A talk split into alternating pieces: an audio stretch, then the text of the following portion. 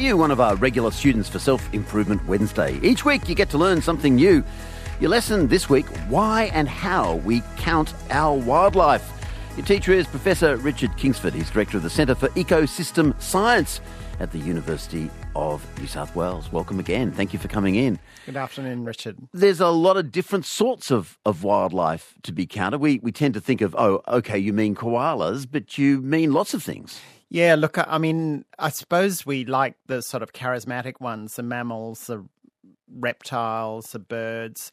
We tend to forget about the plants and the microbes and the invertebrates, which basically make up most of wildlife. And they're, they're really important because they make the place tick. And so forgetting about them is, is, is a real problem. Oh, of course, the vegetation is very important as well. Why do we count? Well, I guess you know, the most important thing is we want to work out how the environment's tracking. We want to see if a species is recovering. Um, so we might want to monitor koalas, for example, and work out whether or not we're arresting their decline. Or, you know, if you happen to be up in Queensland, you might be wanting to count the corals on the Great Barrier Reef to work out where the cor- coral bleaching is going. Or even, you know, after the big fires of 20- 19, 2020, you know, how, how are all those plants and animals doing after those, you know, devastating fires? Are they recovering? And, and, and of course, I spend, you know, about a month in a plane um, surveying waterbirds and wetlands across a third of the continent to track what's happening to our rivers and wetlands. Mm. I mean, we're going to get on to how you do it because, of course, it's not like the census. You can't just knock on every burrow door. Um, but, but, but first, the other part of it is not only counting species we want to save, but you also count the ferals, don't you? Absolutely. I mean, you know, if you're if the biggest problem for one of your native species is a feral animal, then you need to track how you're doing in terms of counting the foxes or the deer. So it's that duality to counting wildlife that's important. You know, you need to count the wildlife we care about and the wildlife that cause problems and the threats. Um, and that, and I guess that sort of segues into what wildlife we should count.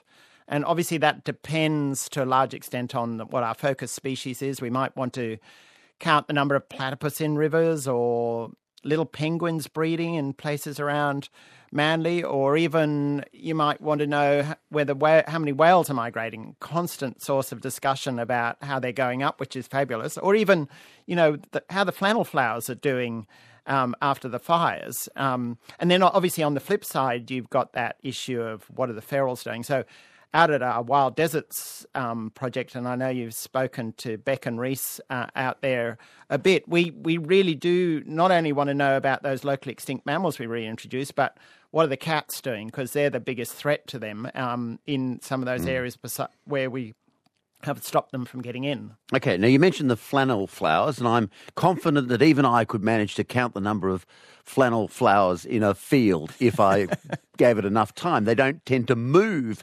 But animals are different. They they move, they shift around. How do you know you go to one a field and you count 25 bilbies in this particular field. Then you come back a, a, year later and there are only 20 of them. How do you know that the population has declined rather than your, your counting is not as good? Yeah, look, this is the most complex part of it. It's not easy, and but there's some important principles, one of which is you've got to be able to have something that's repeatable. So you need to be able to compare those wildlife counts both in terms of time, i.e., you come back in the future and what's happened, or between different places to know what's important. And we wildlife scientists spend a lot of time banging on about sampling design. You know, you want to make sure that you've got an unbiased sample of what you're counting. And there's one really useful analytical technique which is particular for animals, and that's um, and I noticed you were talking to Josh about it earlier. This idea of the mark recapture method, um, but it's a way of estimating how many animals there are of a certain species in a certain place. That's what we call a population. So we use this um, neat trick, which, because obviously we can't count everybody like um, the, the, census, we um, estimate the number, the population from the number of animals you capture and you mark, and then you recapture after you've let them go. So the first time you catch the animals, none will be marked. But the next time you catch them, a new sample of those animals, some of those will be ones that you previously marked. And the trick here is that that's a marked proportion and can be calculated relative to the unmarked ones to estimate the total animals mm. in the whole population. Okay, so just to, so I can understand this, so I've got my 20 bilbies and I've marked them. Then I've released them back. The next year I come along and I get 20 bil- bilbies, of which five, of which say only one is marked.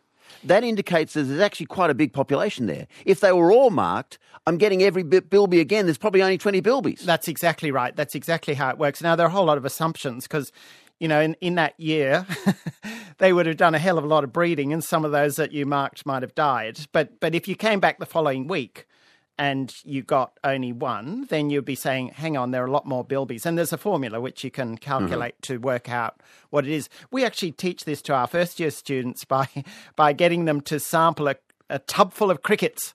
And um, basically, they come along and they sample 10 at a time and mark them and throw them back in again and then they get another 10 and and they don't have to do many of those to get a reasonably good estimate of the total population of those crickets isn't that an interesting technique mark and recapture method what are the other methods Oh, look, there's thousands of different ways that we um, measure wildlife. From, you know, we count birds and whales with binoculars, obviously.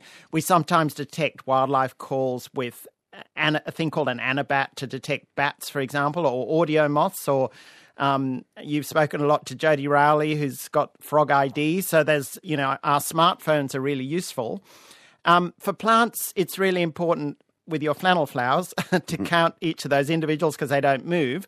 But you do need to know w- what area, quadrat we call it, and also sometimes, you know, what percentage cover of flannel flowers as opposed to other species that might be in there.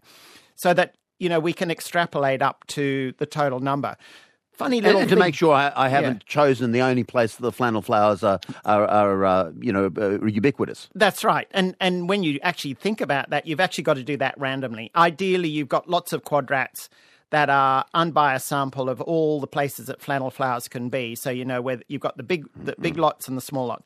It's um yeah, it, it's it's basically statistics, and it's it's a really important part of that. Okay, but in you and your small plane with your your binoculars, how do you know that that duck has not just whizzed around the same duck has not whizzed around the plane three times? I, I, I heard you and Josh say I use binoculars, but the truth is that we don't actually have enough time to do that. We fly at about treetop level, so we actually use our eyes, and we can't focus because binoculars and even, you know, we've tried using videos, they don't work either. Your eye is extremely good at going in and out and focusing. So we can identify up to 50 different species at about 50 meters. And we, we basically, like a race caller, counting these things into a tape recorder. So you say, I mean, what does that sound like when you're in the plane? uh, 50 black duck, 30 pink-ears, 20 grey teal, um, I, have got to be on song. I'm, I'm just not in the zone.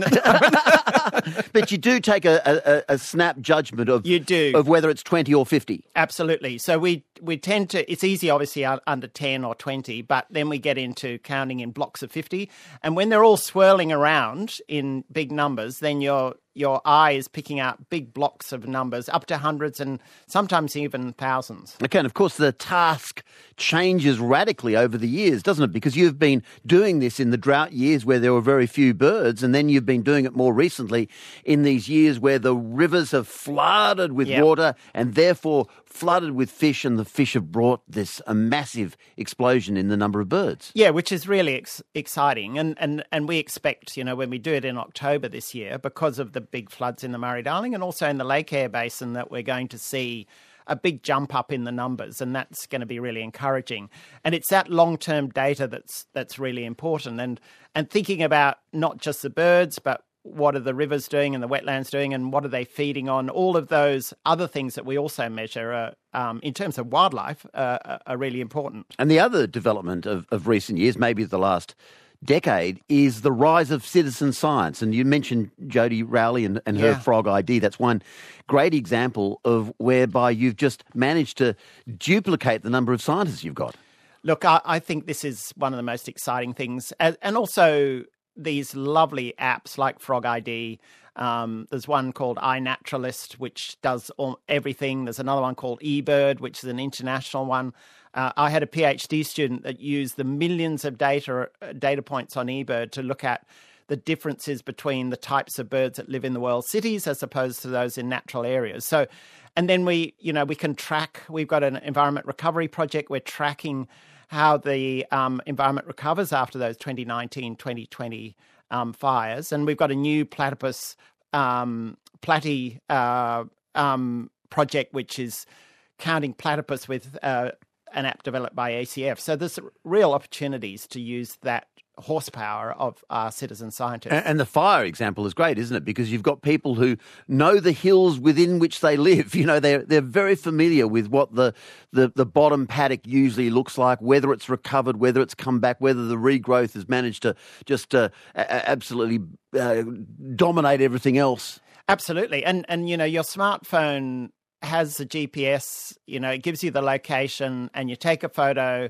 and from that sort of data we can really um, add to the sort of uh, you know the rigorous scientific data where you might set out a whole quadrat and do all of the plants in there. But having that citizen science data as well over a massive area and over a long period of time just gives us so much opportunity to really look at some of these big questions around you know, tracking and counting wildlife. Well, Frog ID is a great example, isn't it? People use the Frog ID app to record the sound the frog is making. They send it to Jodi and her team. They listen to all these tapes and have got great ears for this, and they can say, that's actually a, a so-and-so frog. Yeah. We, we haven't seen it before in Penrith. How exciting. Yeah, which is great. And I think the, the other really exciting thing in this space, and it's also coming to Frog ID, is being able to use AI that so poor people like Jodi don't spend the, twice their lives listening. Where ah, oh, she loves it.